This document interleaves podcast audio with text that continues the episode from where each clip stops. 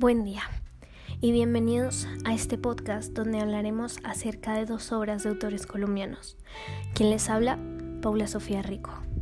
Hablaremos de la obra Doce Cuentos Peregrinos del autor Gabriel García Márquez y de la obra Que viva la música del autor Andrés Caicedo.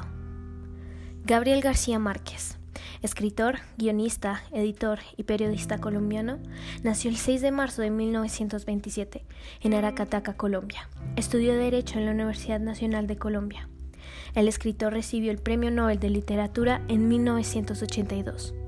Murió el jueves 17 de abril de 2014 en Ciudad de México a causa de un cáncer linfático a sus 87 años.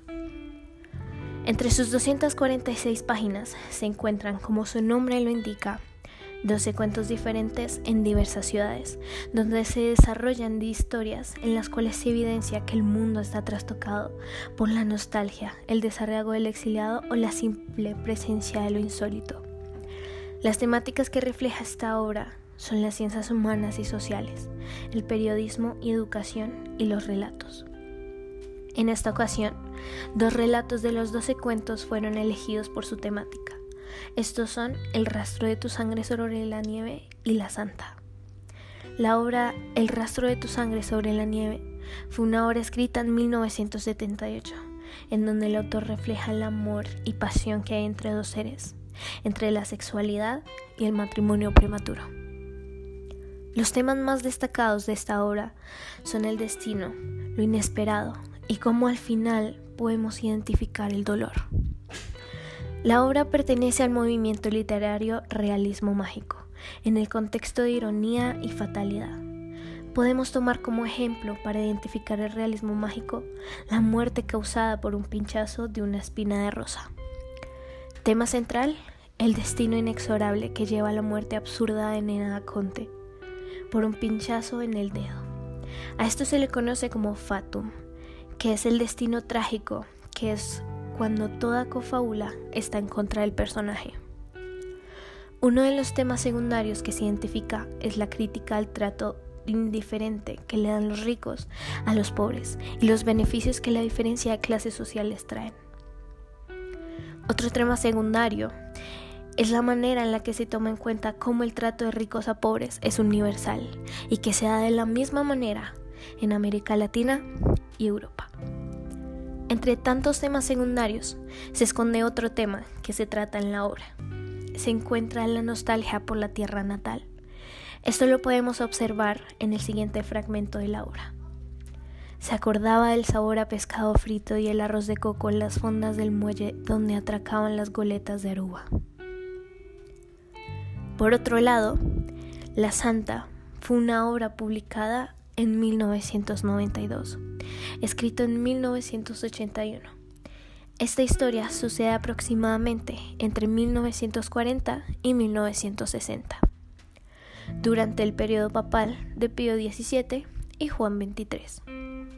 Algo muy importante que se evidencia a lo largo del cuento es la perseverancia, ya que Margarito, aunque no le hubieran dado respuesta sobre la canonización de la santa, siempre insistió en conseguir la canonización pero a pesar de no tener respuesta del Vaticano, nunca perdió su objetivo.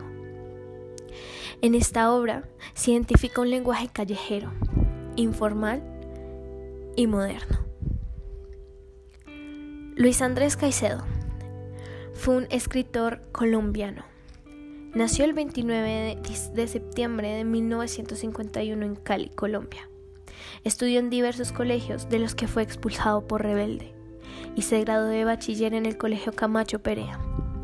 Trabajó en el Teatro Experimental de Cali y también lideró diferentes movimientos culturales en la ciudad vallecaucana, como el grupo literario Los Dialogantes, el Cine Club de Cali y la revista Ojo al Cine.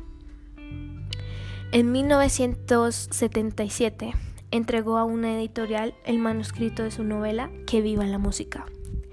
Esos versos de Coldbridge podrían haber sido compuestos por el escritor colombiano Andrés Caicedo, que se suicidó tomando 60 pastillas de seconal, barbúrico, de efectos sedativos, hipnóticos y depresor de la actividad cerebral. La droga justa para ese nervioso joven de melena y rostro fino como el de una virgen. Fecha de muerte 4 de marzo de 1977. Esta novela fue escrita por Andrés Caicedo. Se desarrolla en la época de los años 70 en la ciudad de Cali, época en la cual la ciudad estaba sumergida en un proceso de metropolización, de evolución. Desde aquella e-, población con rasgos de municipio pequeño hasta el punto de convertirse en una de las más importantes ciudades del país. Dicha época no solo era trascendental en el devenir de la ciudad, sino también en el mundo entero. Las constantes revoluciones estudiantiles, la guerra de Vietnam, la eclosión del rock and roll y el crecimiento del consumo de drogas fueron factores que se pasearon a lo largo del planeta y que influyeron de manera penetrante en algunas de las ciudades latinoamericanas en formación. En Cali, ciertos subgrupos de jóvenes, especialmente los de clase alta, representaron el malestar y la inconformidad respecto a los valores pequeño burgueses en que se veían inmersos. Estos jóvenes tenían mayor posibilidad que otros de acercarse a culturas externas, como la norteamericana, por lo, que por lo que recibieron una influencia más fuerte de los ideales revolucionarios que se gestaban en dicha nación y que estaban representados en elementos como la música, el cine, la moda, entre otros. Por su parte, los jóvenes de las clases medias bajas representaban otros imaginarios.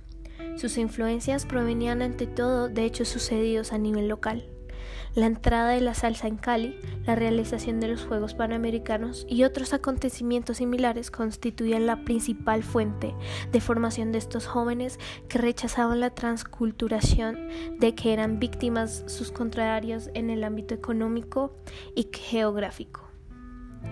Si ahondamos un poco más en su contenido, la novela contempla con estilo casi subliminal aspectos sociales y políticos, conflictos de clase, sexualidad y drogadicción.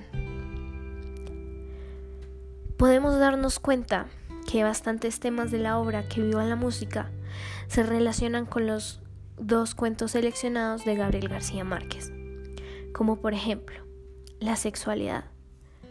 En estas obras se resalta la pasión, y excitación que experimentan dos seres y como gracias a esto se puede contextualizar aún mejor la historia y a la personalidad de cada personaje. Otro de los tantos temas que se relacionan son los problemas sociales y de conflictos de clase.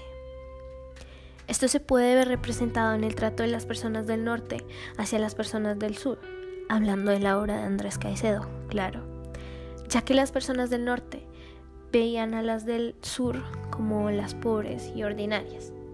Estos sucesos se viven en la vida real.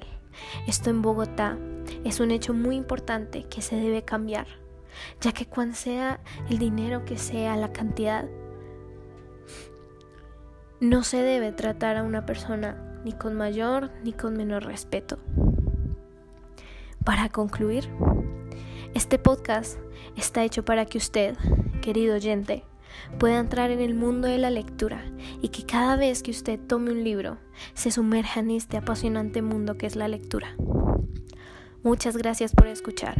Mi nombre es Paula Sofía Rico y espero que tenga un lindo día.